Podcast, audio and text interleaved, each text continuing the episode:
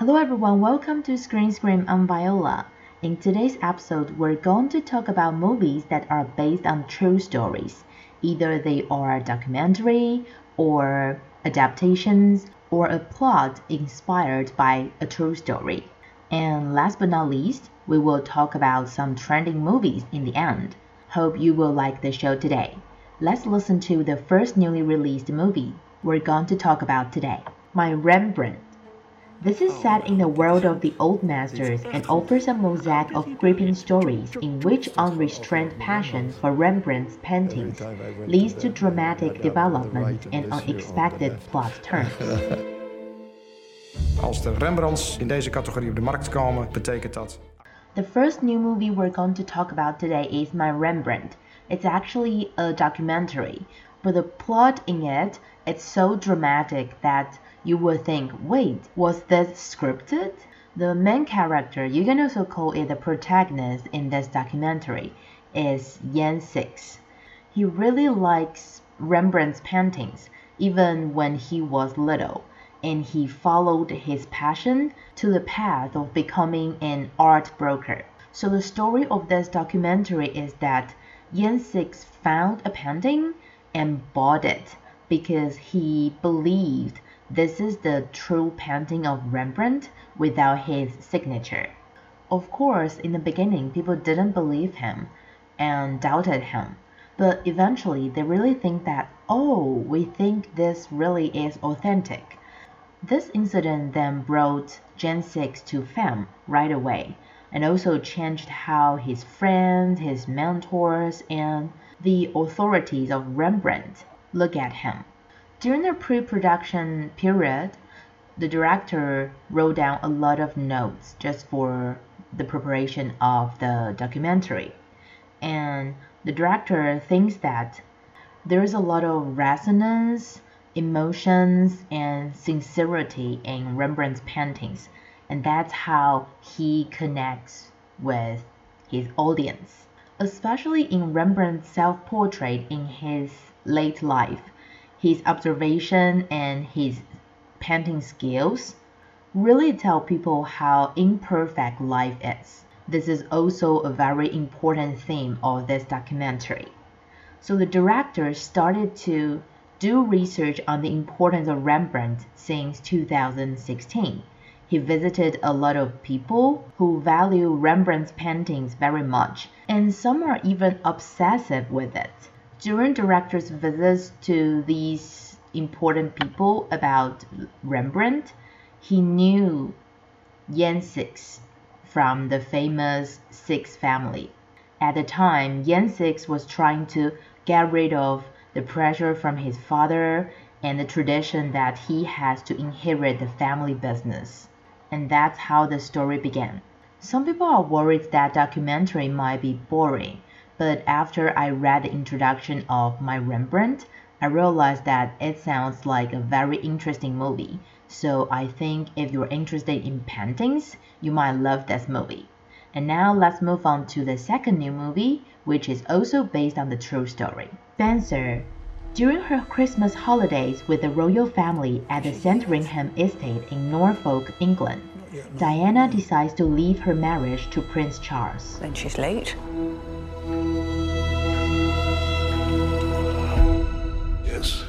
She is late. The second new movie we're going to talk about today is Spencer, based on the true story of Princess Diana. The actress who portrayed Diana in the movie is Kristen Stewart. If you still remember when Kristen Stewart was still playing the Twilight Saga, people criticized her for having only one facial expression and she never knew how to close her mouth, things like that. But actually, she started acting when she was little, so I think it might just because at the time she was a teenager herself and the character Bella was exactly how she portrayed. She's a little bit confused, not so confident, or Kristen Stewart was just trying to try out different ways of acting and the one in Twilight was a failure. However, in Spencer, her acting skill is highly appraised. It's not only critically acclaimed, but also aiming for different best actresses in different film festivals. So, for example, if you're paying attention to any movie critics, you will know that it's very difficult to get positive comments from The Guardian in the UK. However, The Guardian actually thinks that Kristen Stewart captures the confusion Diana has because she's isolated and the systematic life. Diana basically couldn't see who she was at the time, and there's nowhere for her to hide. On the other hand, the Hollywood Reporter thinks that Kristen Stewart was impeccable on her accent and her behavior, all the details related to Princess Diana. In some interviews, Kristen Stewart said that she was so into the character that sometimes she would even cry for the fact that Princess Diana is already dead. I personally saw the series The Crown, so I'm interested in the history of the royal family. And if you're also a fan of the royal family or just Princess Diana, Spencer is probably the movie for you to go.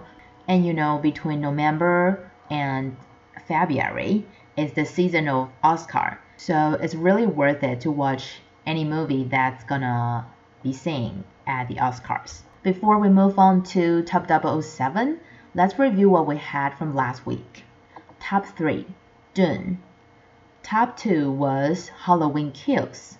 And there were two movies as top 1 No Time to Die and Venom Let There Be Carnage. There is some change on our chart this week, so let's check it out. Top 7 to top 4. Top 6 My Hero Academia World Heroes Mission 指名手配しました交通機関が次々と麻痺していきま待す機中のヒーローチームに出動要請を Top 5 Halloween Kills Michael Myers is alive.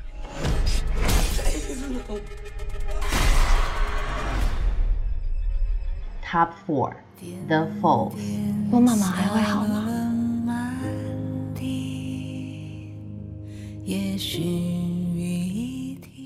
There are only three movies on top 7 to top 4 this week, and there's only one new movie, so apparently we're going to talk about that. The Falls is a Taiwanese movie that was released last week, and from friends who already saw it, the opinions are pretty diverse. Some friends think that the protagonist, Elisa Jia, Jia Jingwen, is really good at playing characters with um, weak mental health. It's similar to her character in The World Between Us, the series. But according to Elisa herself, she said this is a character that uh, you wouldn't be able to encounter every day. Just like my friend said, she's very suitable for portraying characters who are not in a good mental health. But if you take a closer look at her character in The Falls, you will recognize that there's actually big changes on her physical acting and eye contact. Elisa said that when the director approached her in the beginning, he started to share some stories of his friends first, and then he told her the content and thoughts about this movie. She kind of agreed to join the project right away, but she also admitted that a lot of close up shots made her anxious and stressful. But she's still pretty happy shooting eventually. She thinks that people need to take care of themselves regularly. A lot of people think that The Falls is a feminine film because both protagonists are female. They're both nominated as the Best Actress at the Golden Horse Award. But Elisa herself doesn't think The Falls is a feminine film because she thinks that uh, no matter what gender you are, people, human beings, need to take care of ourselves in our daily lives. Um, whatever emotion you have, you need to express it from time to time. Otherwise, it will explode like a fall or flood when it's too much. And how you express it is also very important. So it's also another important theme in the falls. It's just because the main characters in the Falls are female, and maybe most female audience will have some thoughts after watching the film, or they can sympathize the characters.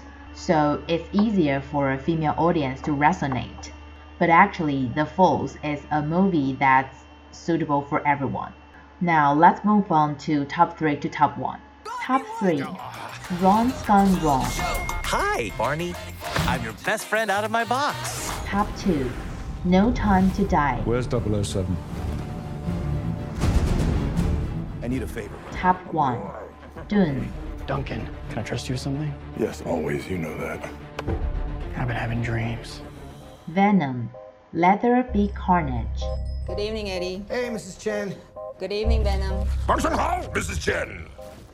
We have a new movie this week on top 3 to top 1 that is uh, Ron's Gone Wrong. It's an animation. And wow, No Time to Die and Dune switched positions. I'm very surprised that Venom is still on top 1, but whatever. Dune got up because it was just released in the US last week, and therefore I'd like to talk about it today. Actually, I didn't want to watch Dune at all in the first place because I'm not interested in history and I do love science fiction, but I don't like the feeling Dune gives me.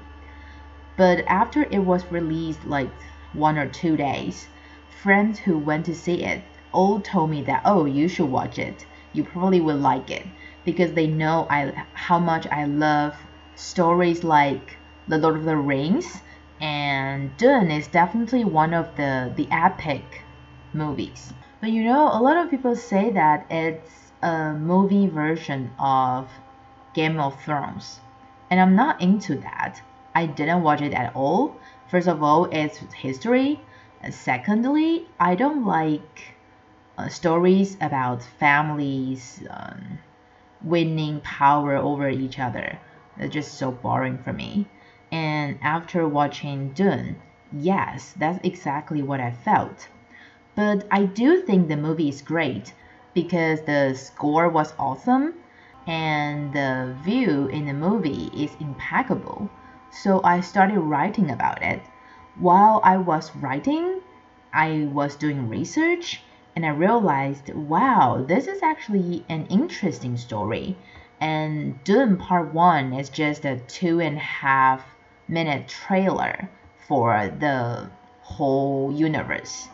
So I ordered the box set of the English and Mandarin version of the novel right away. So it's crazy, I know. But that's just how I wanted to understand the story after I watched it. And I think that's the magic of Dune.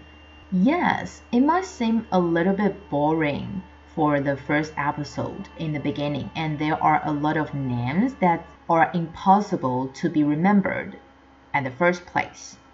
But if you know that Dune actually inspired a lot of different science fiction later, you will want to know how the world, the universe, was established.